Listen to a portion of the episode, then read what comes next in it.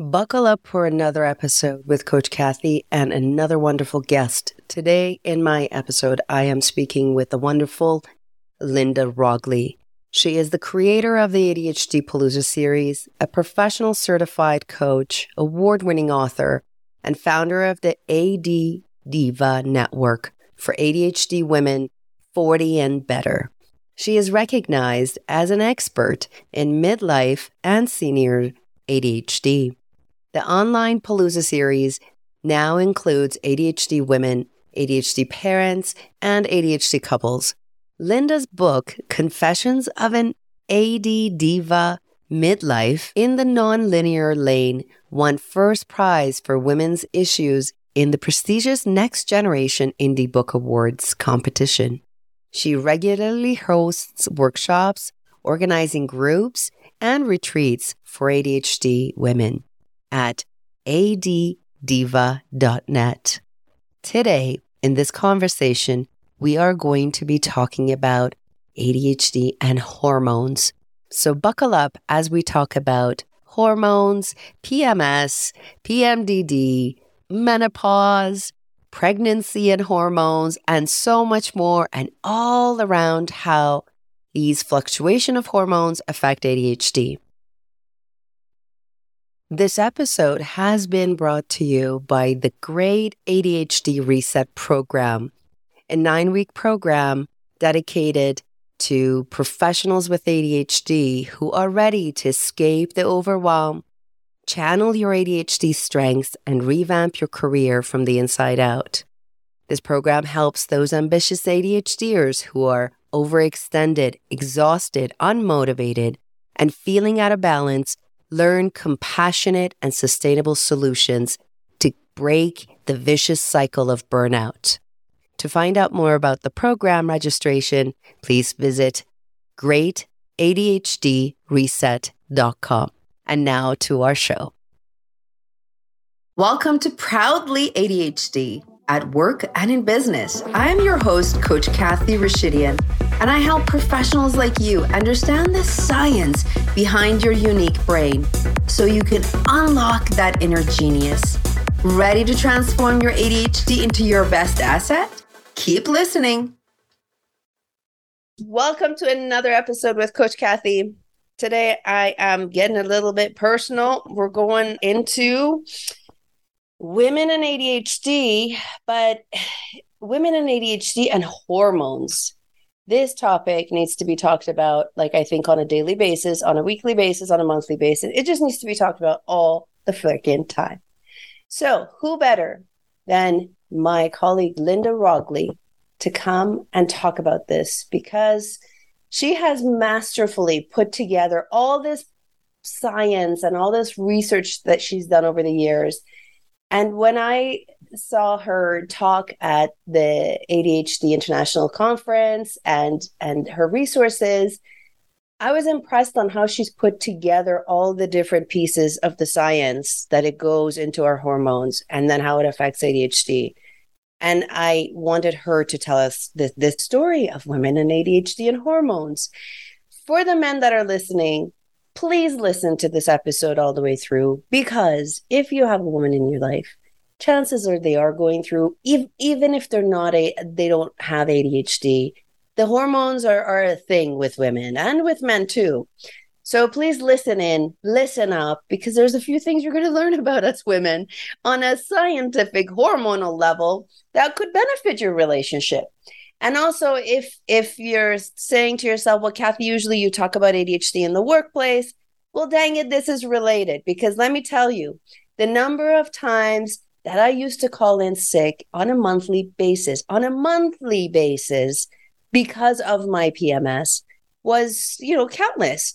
And also the way it affected me in my work and memory issues. And sometimes I was too excited, sometimes I was depressed anyways i'm rambling a bit here but there's a point to this and and it's it's an important point and welcome linda to the show Oh, thank you so much for letting me be here today. I'm honored to, to be invited to speak to you and to your audience. Thanks. Absolutely, with pleasure. All right, Linda, let's let's get into it. Let's go. I feel like like like I'm all serious about this topic. You guys should understand. This is like this has been on my mind for so many years. And then when I got the diagnosis of ADHD on top of this, and then I recently got diagnosis of PMDD on top of ADHD. We'll talk about that. It just it, it's a thing we need to talk about. Let's talk about estrogen. Why do we need to know about estrogen? Well, that's a big opening question now, isn't it? I could go all kinds of directions there. So, estrogen is an enormous topic. Both men and women have estrogen circulating through their bodies.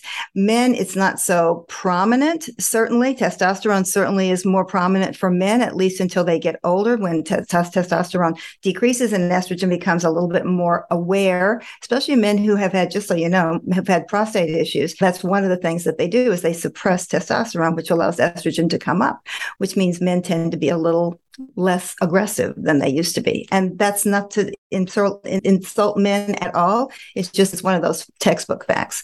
So the three kinds of estro- estrogen that are circulating in women's body, they're called very uncreatively E1, E2, E3. And now there's supposed to be an E4, but we're going to leave that because it's still a little controversial out there. E1 is called estrone. And you don't really use much estrone until you reach menopause. And then the other two estrogens kind of recede, and estrone becomes the dominant, dominant hormone in your body unless you're doing hormone therapy. And hormone therapy is with E2, that's estradiol. And estradiol is kind of the big heavy hitter in women's lives. It is it, it comes like a crazy train coming in at puberty. And then every time we have our periods, it, it's that roller coaster up and down and up and down as we have our periods. And then they, they come back and then we start again and we start again. And then at menopause, estradiol really begins to decline. So the so we're going to talk more about that in a little bit. But if you're having estrogen therapy, it's always estradiol at this point. Again, that fourth estrogen's got some possibility, but we're not going there yet. The third one, E3, is estriol, and you really don't have estriol going on in your body until you're pregnant.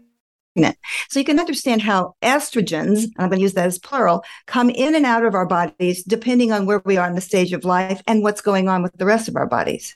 So that's just the basics about estrogen. And I, I'm dying to say more, but I'm going to let you ask me a question if you want to. no, it's, it's great, great, great, great, because one thing I want to make sure, folks, please stick around to the end, all the way throughout this episode. We will throw some scientific terminology at you. You don't need to memorize it but it's good to have this background information just so you understand what your body is doing and i think for me whenever i, I scientifically get the facts and the data then mm-hmm. i have i feel more empowered to be able to manage things and know what things are hap- when things are happening and why you talk about fan dance analogy yeah you have this fan dance analogy and PMDD. Yeah. Can you because yeah. it, it kind of gives you the like the different phases and what's happening. Can you go into that a little bit more, Linda? Please? Absolutely. Well, let me let me back up and clarify just a little bit more about we're going to specifically talk about estradiol right now. Mm-hmm. Remember I said it surges at puberty. So at puberty, it's not just a straight line. Okay, I'm I'm becoming a woman and therefore my estrogen's going up here and then it's going to start my periods.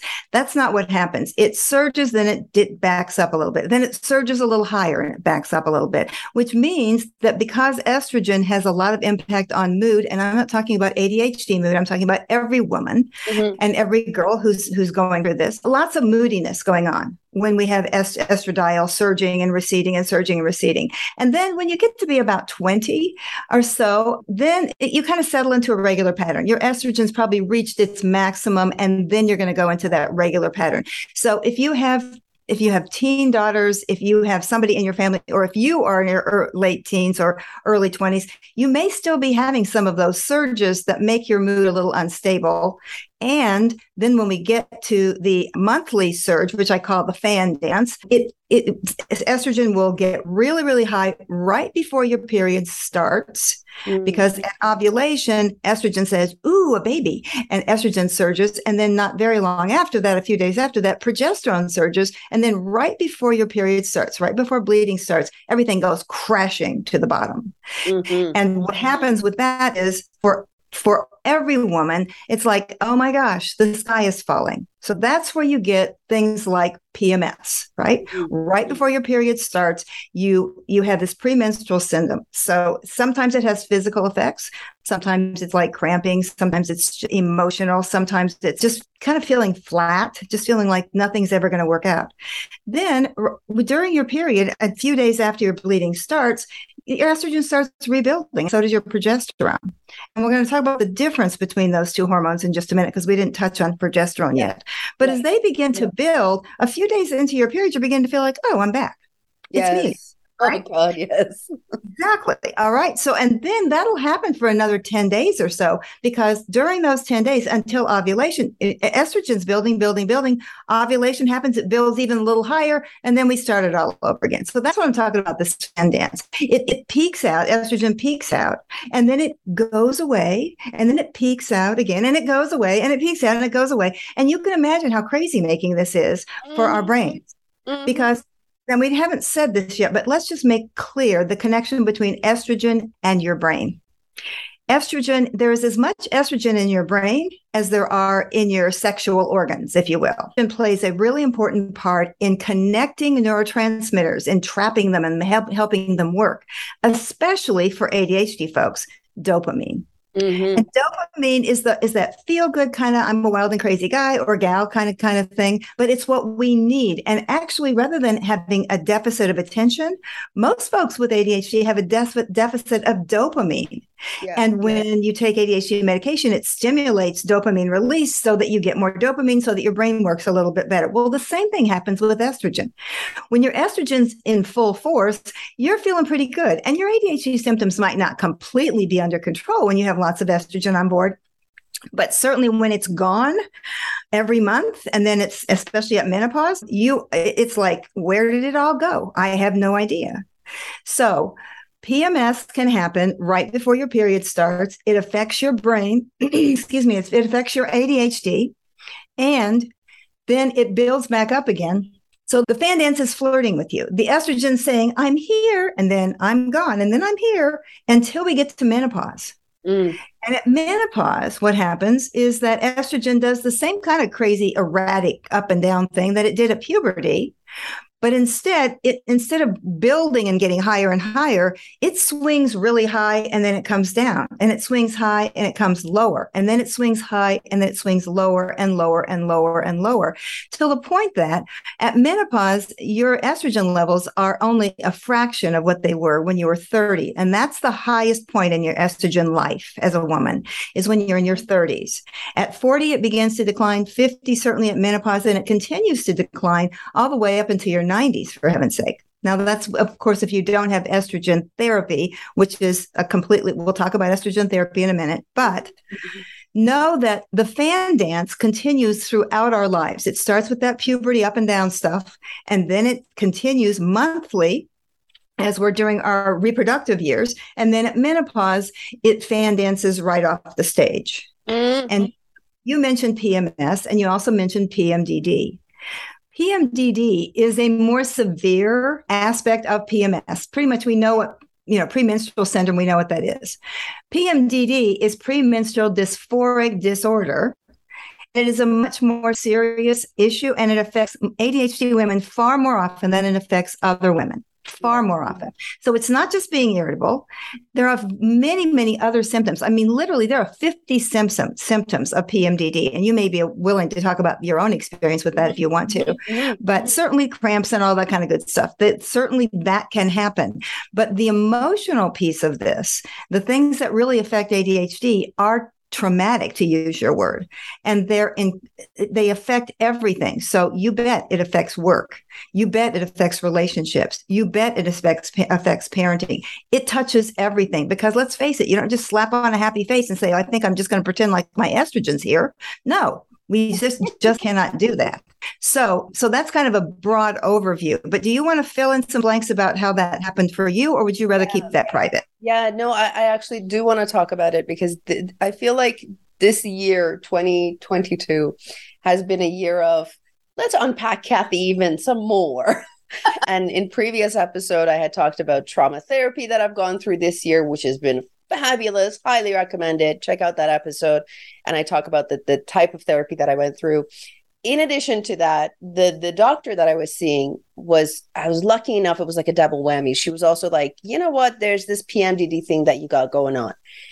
The reason the PMDD was so evident in me is because I was taking a log of what was going on with me on monthly basis by mm-hmm. the time I had met this doctor earlier this year, in the log, I, I gave her all the pieces. Like I, she was like, wow, it's like as if you came and diagnosed yourself. And now here's the label that goes with that. So what I had noticed was, so I'm a coach. I've been trained up the wazoo with all things ADHD. I've been using my tools. I have my own coaches. I have therapists, but 10 days before my period, every month, I called it the dark phase for 10 days, I would go into, and my comorbidity, my cousin with my ADHD is depression. So mm-hmm. I don't get mm-hmm. anxious, I get depressed. And it would shut me right down. And to a point that I didn't want to do my business. I wouldn't take new clients. I would just be like, you know in the movie inside and out inside out there's these little little neurons and they all have characters i was the one with the cloud so for 10 days i would walk around with the cloud i was sadness and oh. there's nothing that I could do. All the self talk, all the stuff that we know as coaches, all the tools, nothing would freaking work. So imagine every month, 10 days, this is my cycle. And it was driving me nuts. My ADHD meds didn't work. Else, like, you know, take tea, do this, do that. None of that. Meditation, exercise doesn't work. So when I gave her the, the my symptoms, she said, This is PMDD at, at its best. So, and we'll talk about at towards the end on on on how do we help it, how do we manage it, and luckily I, I have something that I take, and we'll talk about treatment afterwards. But that was it. And for me, Linda, I would come in and feeling I was an imposter, feeling mm. that I should know better. So it almost like added more weight to my management because now that I know all this stuff, why can't I fix my ADHD? I want to talk about there was in one of your pieces of content, there was a sentence in there. I want to read this. It said, Progesterone may contribute to sleepiness since it has a sedative effect. You may be calmer, but you can't stay awake to enjoy the calmness. Absolutely. This is me to a T. I would sleep for days and I just couldn't open my eyes. Tell me about progesterone, please. Let's go into that. Okay, can we back up just a minute? Because I really, I know you want to save it to the end, but I really want to address this because I might forget it. Because let's face it, I have ADHD too. So I just, I just jotted down the fact that you said that your medication wasn't working.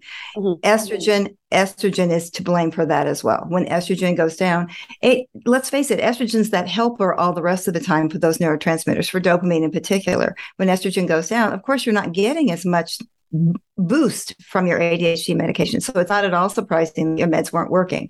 And doctors do say that increasing your dose of ADHD medication during a, a, period of low estrogen for ADHD women does make a difference. Sometimes it's taking a different stimulant along with the one that you're taking if you're taking stimulants. That, and the, yeah. the the other thing that um, I, I love this because this has been anecdotal. It's not in the literature at this point, but several several clinicians, psychiatrists have said that what they found that works for folks, and you mentioned your depression, and that's what my original diagnosis was as well, which is often true for women. Taking a short course of an antidepressant like a, a Prozac or something like that, that is that does stimulate serotonin actually, and it's strange because a short course of it will get you through that little period of time when you're just kind of, as you say, you're kind of flat. You're just kind of blah. You, you just can't get motivated to do anything. And it's not about ADHD motivation. It's about estrogen yes. not being there.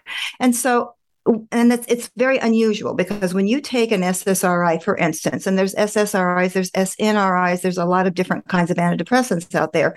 But basically, what they're doing is they are re, they are inhibiting the reuptake of too many neurotransmitters that are get, getting pushed across the little synapse. Because you know our nerve nerve endings don't touch each other; they have a little gap in there, which I think is a very silly thing to do. But nonetheless, there must have been some kind of nat- natural reason for that. And what happens is that they send uh, the the saying side of the neuron sends tons of neurotransmitters over, and the other side says, "Oh, yay, I have some, I have some," and then the sending neuron says, "Oh, I sent too many," and it goes and it sucks them back up.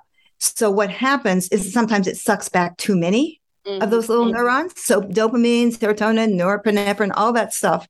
And then we're left with a deficit. And the other side, which has been busy saying, oh, yeah, I have more, but I could take more now, but now you've sucked them all back up.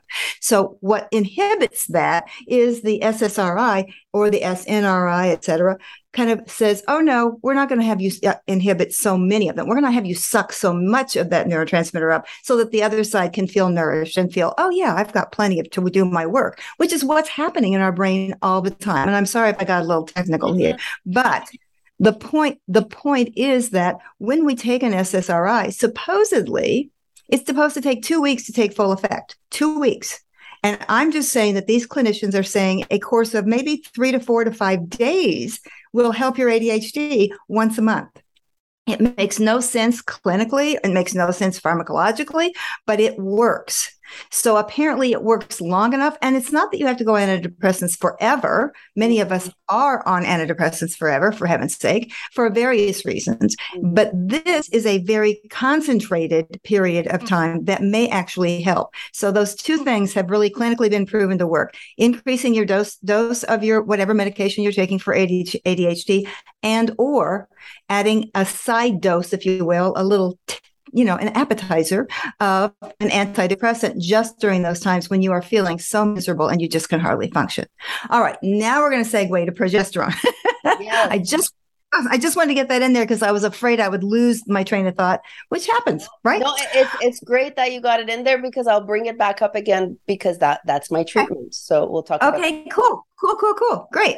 All right, so Progesterone is a very different animal and hormone. And, and interestingly enough, some, some neurotransmitters are also hormones and vice versa. So we're just going to kind of leave that out there. But progesterone works with it works with estrogen and it as i mentioned in our cycle our monthly cycle both of them are right after ovulation are saying, Ooh, we need to get ready for a baby. So they're both peaking, and then estrogen peaks first, and then progesterone peaks. And as I mentioned, they both fall flat. But I will tell you, Dr. Patricia Quinn, who has been an expert in women's and girls' ADHD for decades, says that if ADHD women want to have supplementation of hormones, to kind of smooth out that transition. Low dose birth, low dose birth control pills can do that, but some of those also have progesterone in them, are you know a form of progesterone. But she said estrogen only is better for us. Why? Because progesterone makes us have a foggy brain instead of a brilliant, bright brain like we want our ADHD to have. So even though progesterone is kind of the bit player here, it, it's really important for ADHD women. So if you are noticing that to- right toward your period, you're getting really sleepy, as you mentioned, like I can't get out of bed. Yeah, What's wrong yeah. with me? I'm a slug in the bug, right? Yeah. It's not you. It's just your hormones. And yet, even though I say it, it's not you, you have to deal with those hormones. And believe me, all of us are completely unique. We may have some commonalities in there. It's just like our ADHD. We maybe a lot of us are late, or maybe a lot of us have time dysfunction, but we all deal with it and all we have that in different degrees. And it's the same way with hormones is that we all have different ways or uh, my periods for instance were completely irregular so when people say oh well i can tell every 28 days every 28 days i was like i had no idea mm. i mean and and which is great because I didn't track very well because I was ADHD anyway. But trust me, it, certainly wasn't regular. And I want to mention because we talked about the fan dance, and I'm going to go backwards just a bit because we talked about the fan dance at puberty and the fan dance during our periods, and we talked about it at menopause. Many of us, that's all that happens. But those of us who have children who have been pregnant, once or more than once, also have the fan dance at pregnancy. And that's a fan dance that happens with, as I mentioned, estriol is, is what really goes crazy during pregnancy. But our estrogen levels during pregnancy are sky high, higher than they will ever be in your life, ever, ever, ever. And interestingly enough, your progesterone levels are even higher than your estrogen levels when you're pregnant. And they keep climbing and climbing and climbing and climbing till that third trimester. And then they begin to dip just a little bit right before delivery. And then at delivery, they both go through the, the cellar. I mean, they just go away. They're just like, I'm done. And that's why, ADHD or not, women who have delivered babies will often, like, oh, I have a new baby, but they'll be crying.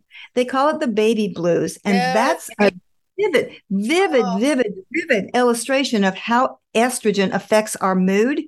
It, it, as I say, it has so much impact on our brain, and our brain, of course, impacts our mood. And then at, right after you deliver, then estrogen and progesterone will start rebuilding, but it's gradual because let's face it, your body's been through a lot of stuff, right? I mean, it's been through the wars at, at some level. And especially when your, your, your hormones are kind of going, what the heck is happening here? I'm doing my job, but I'm not doing it anymore. However, yeah. if you're nursing, what happens is that estrogen and progesterone don't rebuild the way they, w- they would if you didn't nurse because if you're breastfeeding, prolactin jumps into the picture and that stimulates milk production, which is a good thing. Mm-hmm. And what's interesting is that that that oxytocin actually stimulates the letdown of, of milk, yes. which means that you feel really good when you're nursing and it feels really great, except your ADHD may be out of control. Why? Because the prolactin inhibits ovulation. So you don't have this little fan dance going on anymore. It's just kind of groveling down along the bottom. Now you may feel a little bit better because you got oxytocin going on, you so forth and so on, and you're finally you might actually have some sleep eventually after the kiddo's what a year old but imagine this if you've had a baby um, especially a first baby you are exhausted from the delivery Mm. You you have a brand new baby who is likely not sleeping more than two or three hours at a time. So you're sleep deprived, which also aggravates ADHD symptoms and can cause ADHD symptoms even in people who don't have a diagnosis. You have no estrogen on board. You may be nursing. You're you're falling asleep while your kiddo's is nursing. And you're like, oh my gosh, I can't smother this kid.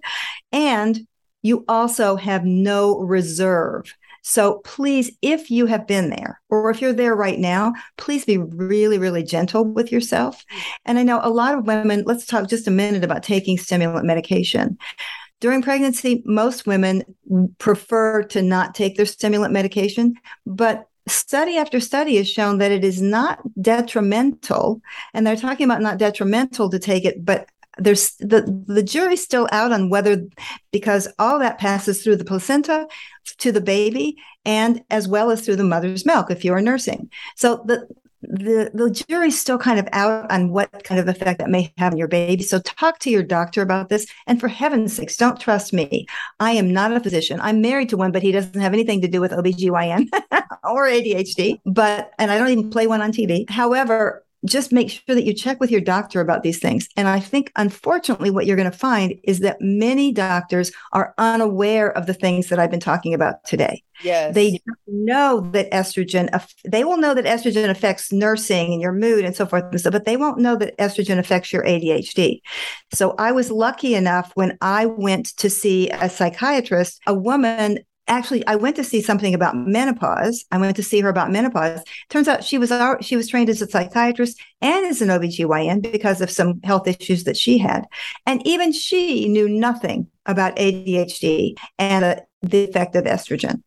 So we'll talk about hormone therapy in a little bit because I don't want to go there yet, but that was a long soliloquy about the fact that progesterone is important but progesterone is not the key to keeping your ADHD at bay. And matter of fact, it may even make it a little worse.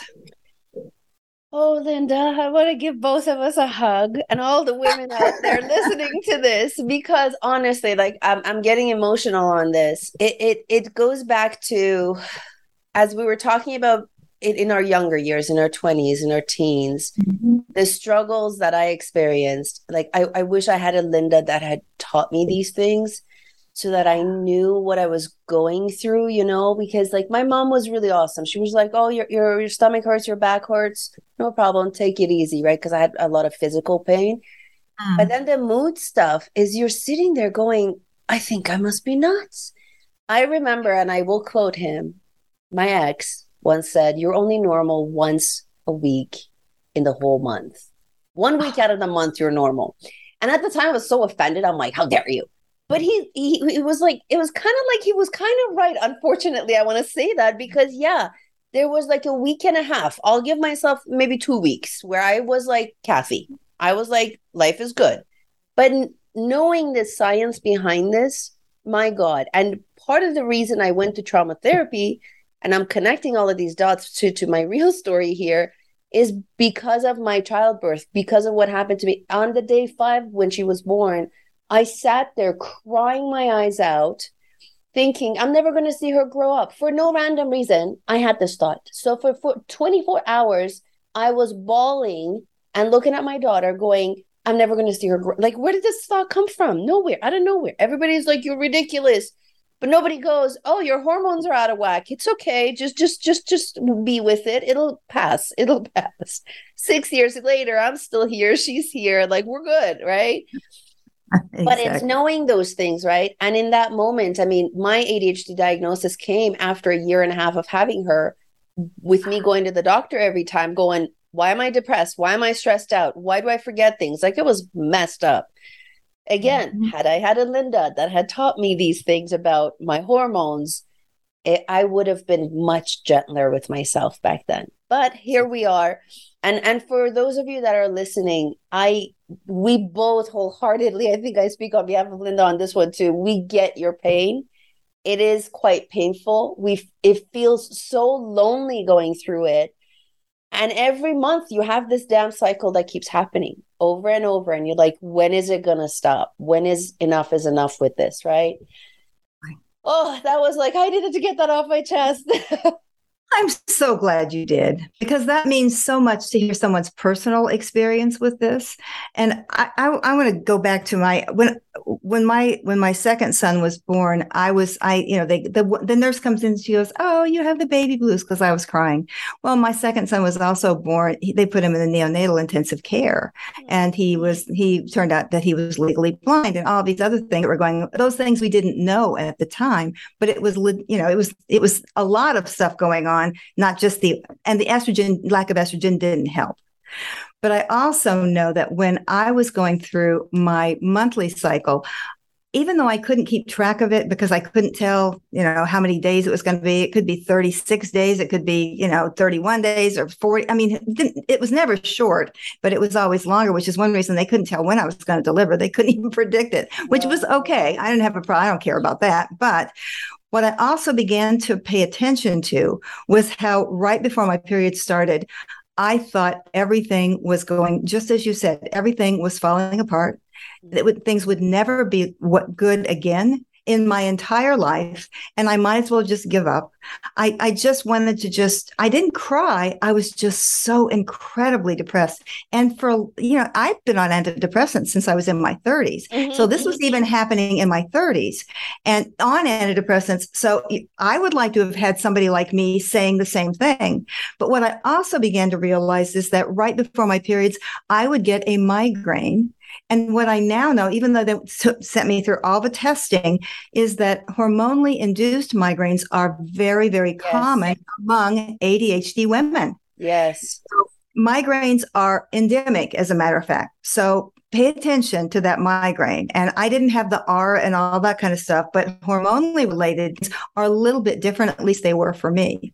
And the other thing that I want to throw in here is that if you do have a daughter who is uh, younger, maybe, you know, preteen or teen, and you suspect maybe ADHD, just wait a year or so because when that hormone action starts happening with her, that's when many, many, many, many girls are diagnosed. They're often missed early on, partly because of inattention is not as readily diagnosed because they're kind of, you know, you don't notice that they're not paying attention in class until you get the report cards and then go, we need to help. We need, we need to work on this some more.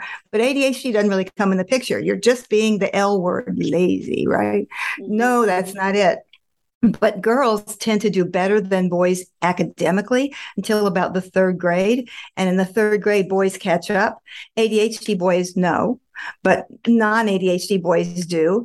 But girls are not, ADHD girls, especially inattentive girls, are not troublemakers right? They're sitting quietly in their seat, doodling, playing with their fingers or doodling on their pet. They're not paying any attention, but they're, you know, they're not causing trouble like somebody like a, a boy might be loud and noisy and causing disruption in class if he's well, if they are hyperactive, for heaven's sake, if boys are hyperactive, but inattentive boys tend to get overlooked as well. Yes. But but girls, girls who are combined type like I am, tend to be both moody and you know kind of almost introverted sometimes but then chatty cathy and all this kind of stuff going on after mm-hmm, that so mm-hmm, that's how their mm-hmm. hyperactivity comes out but i i should have been diagnosed in my teens and unlike a lot of people i don't feel like oh if only that I would have been diagnosed. I could have been because I was determined I was going to be the mayor of a small town by the time I was 40. I was going to be on Oprah by the time I was 45. I mean, you know, none of those things happened. And maybe, maybe if I'd been diagnosed earlier, it might have changed my life. But frankly, like a lot of women with ADHD, I've gotten by through my wits and my intelligence. So I've actually been successful in the eyes of the world, but not in my eyes. Do you know what I mean? Mm, yes. Like I knew could have done more. I was still not living up my full potential because I know what my potential could be, but nobody else could see that. So it looks on the outside shiny bright, but on the inside, I'm still feeling like a failure, right? In a lot of areas. Now I'm better with that now because I'm older. And I think the older you get, the more forgiving and the more accepting and more compassionate that you can be with yourself. But if you're still out there hitting the glass ceiling, it's hard to be kind to yourself it is very hard to say, okay, it's my ADHD and I'm just going to take care of it and not be mad about the ADHD, right? Mm-hmm, mm-hmm. Because- so, Linda, I mean, we could talk about this for freaking ever and ever. Let, let's let's bring it down a bit to treatment. Can we do that? Can we go into yeah. what are some Absolutely. of the things that we could do to manage this vicious cycle that we have to live with? Like it is what right. it is.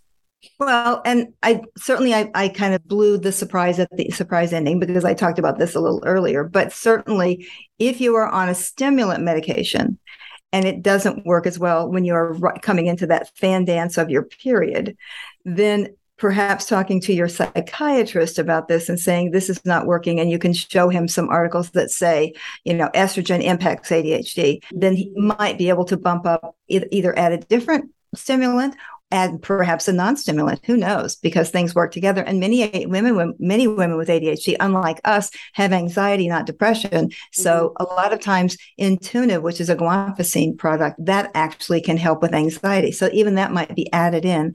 Or let me also mention that when I got to be, remember, first of all, perimenopause is the period before menopause. And you certainly are in, you're instantly menopausal if you have a hysterectomy and they remove your ovaries. Your, it, your estrogen just plummets. It's just like going into menopause, and that can happen at any age. But even for women who don't have a hysterectomy, they may actually begin perimenopause in their 30s. Mm-hmm. Normally, it's about a 10 year process. So, normally, you know, 40 or 45. And then I was diagnosed when I was 46. I think I was 46, 47. And that's when I ran to the doctor and said, Oh, I need ADHD medication. And he said, No, you need estrogen. Go get some. So if you are in that perimenopausal phase, then an estrogen supplement may help you. And what my doctor put me on was a very low dose birth control pills that I took continuously. I didn't go off of it to allow myself to have a period. Mm-hmm. So remember too that birth control pills or any kind of estrogen is well, not any kind, not compounded estrogen, but any kind of birth control pills that you take are stopping ovulation and they are creating their own form of ovulation by saying, okay, here's some estrogen, we're taking it away. Now here's some progesterone. So just so you know, they're actually stopping ovulation completely. I was on low dose low dose birth control for pills for several years, and finally, when I hit fifty, I said, "Well, am I in menopause or not?" And she said, "Oh, well, just stop taking the birth control pills and see what happens." I stopped taking those birth control pills. Like you, I was in bed. I could barely move. It was like my whole world collapsed. Mm. I had not mm. changed had not changed any of my other medication. I was still taking my antidepressants. I, but I, my energy was gone. I was, I was, but my migraines, by the way, improved when I was taking the yeah. the um, low dose birth control pills because I wasn't having that up and down. We, we, were controlling the amount of estrogen and the amount of progesterone, right? So that really helped. That was tremendous. But I went off, and I'm like, I this was in January. And by May, I was like a mess. I'm like, I can't get out of bed. She goes, Oh, well, I thought you were going to go back on them. You didn't tell me to go back on them. okay, that makes sense. So what ended up happening was I this was about the time there's so much controversy about estrogen replacement. It's not replacement, it's estrogen therapy, HT mm-hmm. they call it in the United States. And so there's so much controversy because there were studies that were done that were stopped because they found that 80 that women who were taking estrogen and progesterone supplements together, they were conjugated estrogen and progesterone from horses mare's urine as a matter of fact. They were then they were pills, they were combo pills. And what they found is that the women were having more heart attacks. So for the cardiac events alone, they stopped the study because they didn't want to risk any lives, of course. But the difference is here that in both the nurses study and the Women's Health Initiative, which is the one that was stopped, the women that were being studied were already postmenopausal.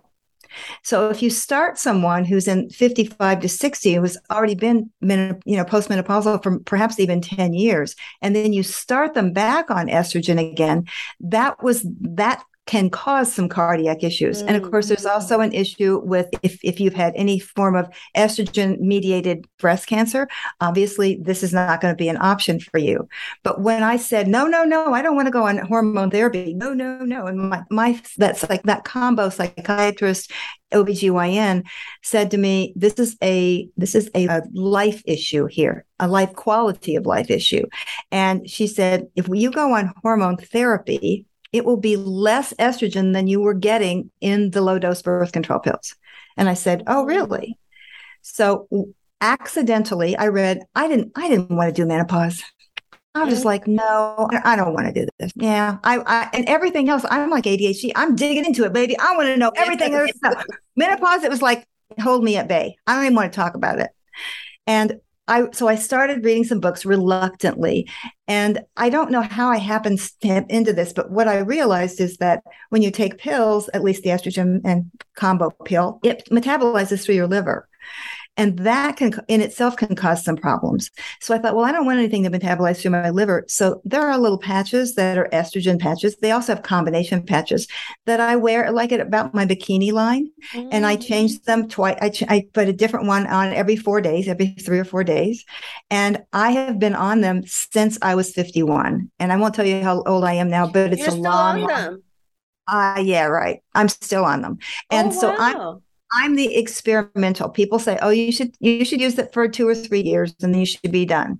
But when I I, I was still even having breakthrough hot flashes, mm. so I said, "I'm not going to do this." And there are women in their 90s that are still doing using the patch or whatever they're using. Wow. When I decided to do that, I my brain came back within two days all of a sudden I went from not even knowing what my address was and couldn't tell anybody what my, you know, my ad, my dogs didn't mind if I didn't remember their names. My husband minded a little bit more. I mean, I, I could not work. I didn't dare set up any cl- new client meetings because mm-hmm. I was afraid I wouldn't be I wouldn't be able to talk to them, you know? I wouldn't make sense when I was talking to them and I kept forgetting things because it affects memory, all kinds of things that also are endemic among ADHD women. Yes, yes. So a lot of women are diagnosed at menopause with ADHD yes. because we've been we've been able to get through all the white picket fence and the prog- progression through our careers and you know being promoted. We've been able to do a lot of those things at great cost to us, I must say, mm-hmm, mm-hmm. at great cost, at the worrying in the middle of the night and being exhausted and doing working every single weekend to catch up with everybody else on the team.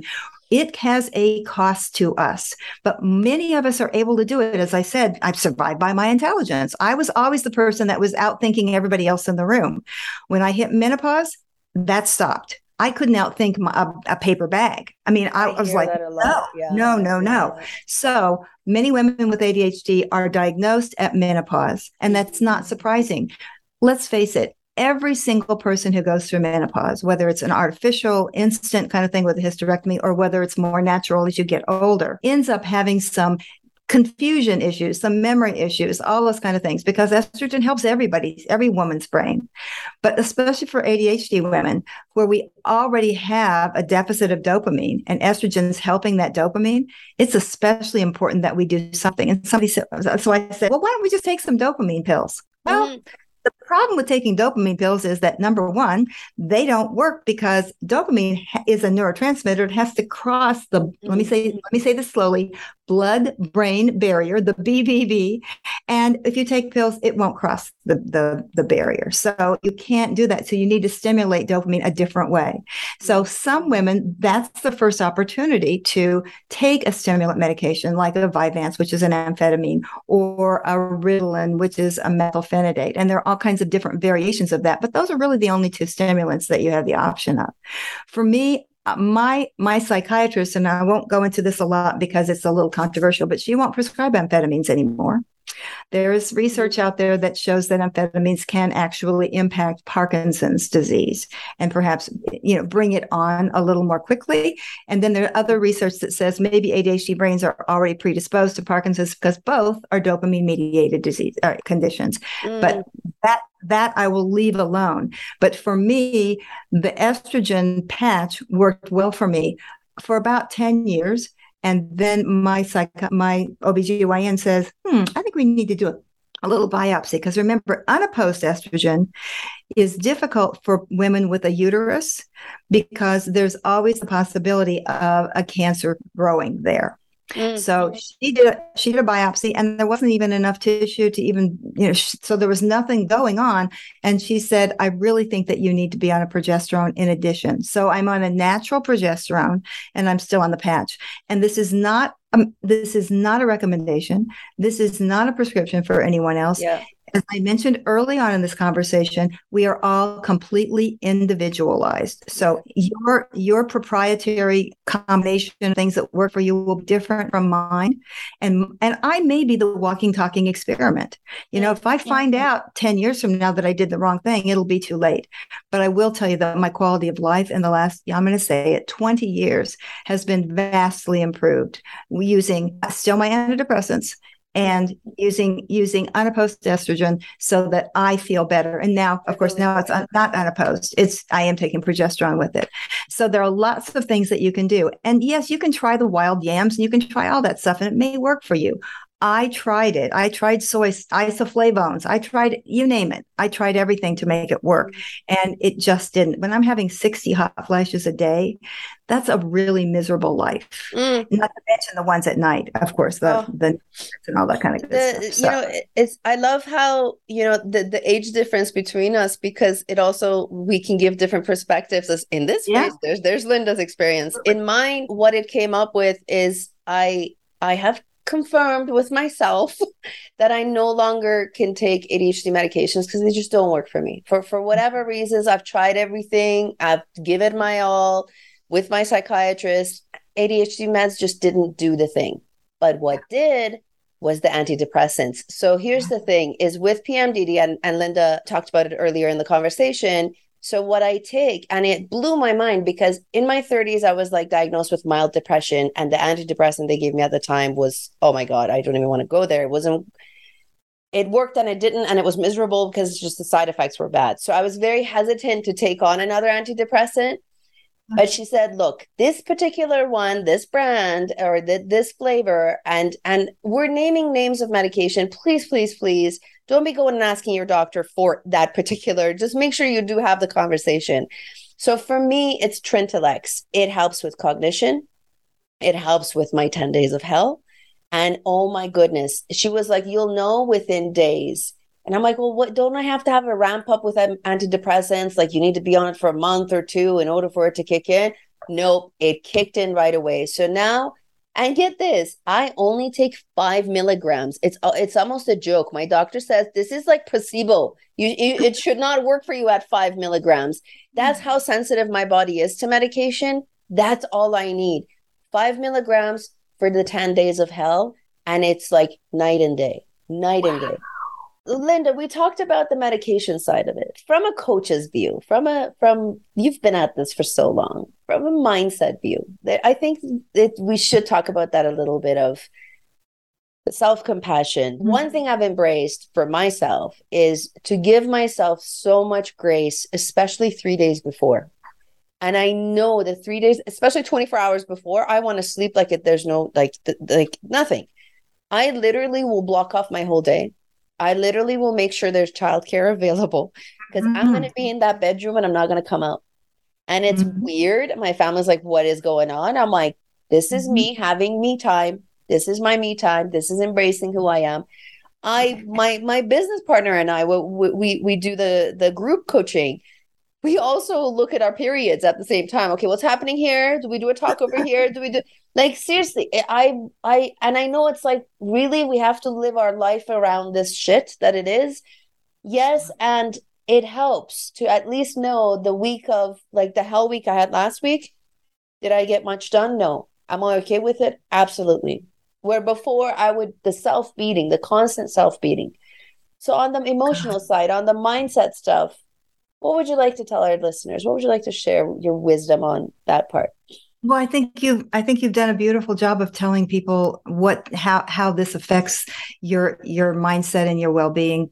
I think you did a beautiful job of, of articulating that. What came up for me when you were talking was I have a, a group coaching program called the Coaching Spa because I don't want it to be a boot camp because I want it to be softer and more friendly.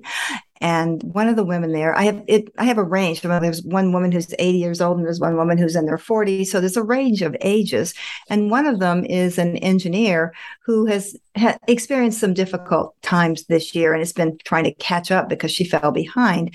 And she said, you know, I was doing fine. I was doing fine. I was doing fine. I was using, you know, whatever Focusmate or whatever accountability program she was using. And she said, but I don't know. In the last couple of days, I'm, I'm just, I can't get going again. And I'm just, and she was beating herself up like crazy. She was like, "What is wrong with me now?" Blah. I mean, all that negative self talk. And I don't know what flashed for me, but I said, uh, "Where are you in your cycle?" And she mm. got the funniest look on her face, and she was like, "Oh my god."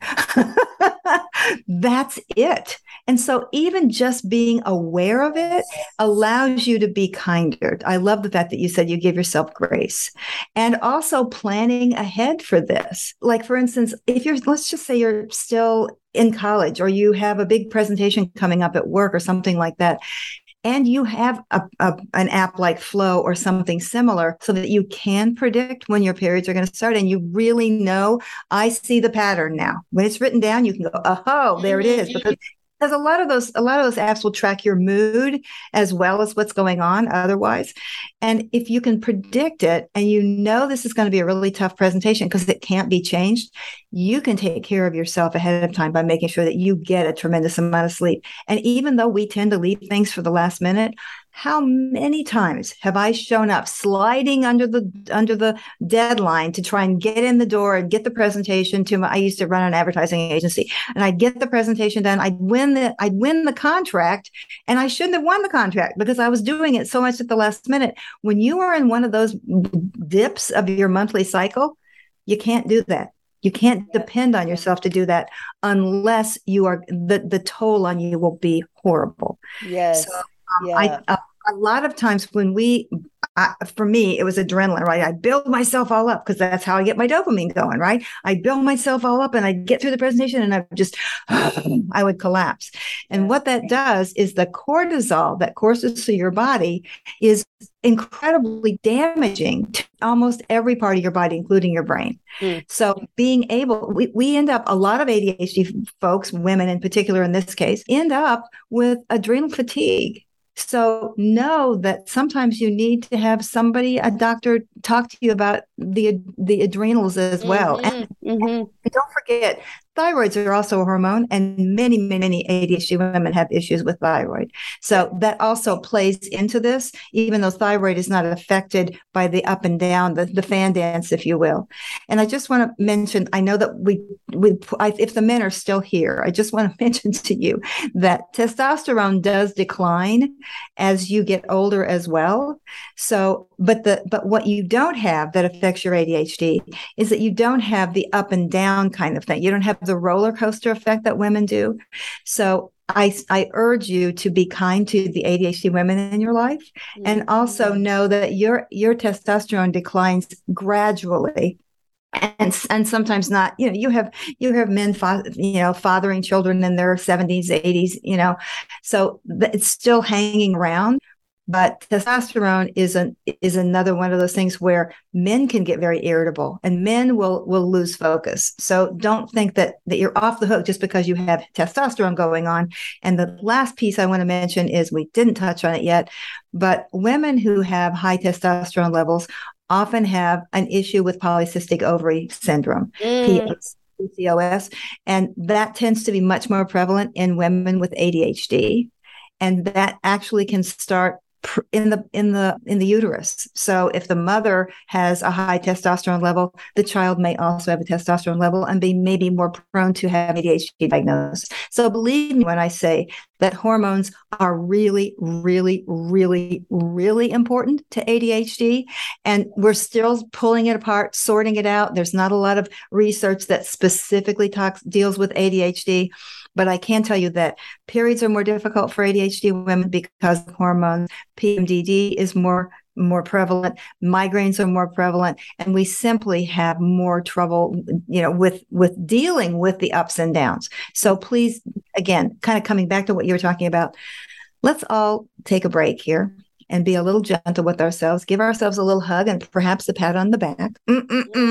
Because we all need it. We all need it Thank you so much, Linda. Like this is such a tremendous gift that this episode needs to live in my podcast forever and ever and ever and ever and be redistributed and shared. Please, please, if you know any women in your life that that if you're the man and listening to this, share it. If you're a woman, share it with your girlfriends because sometimes as women we don't talk about things, you know?